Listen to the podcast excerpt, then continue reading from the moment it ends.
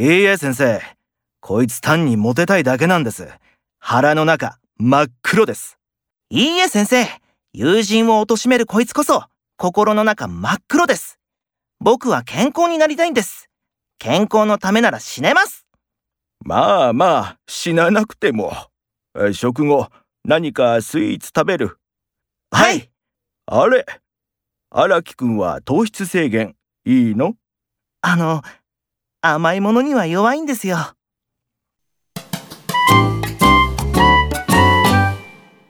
お父さんって、お孫さんの頼みはすぐ聞いちゃうんだね。そう。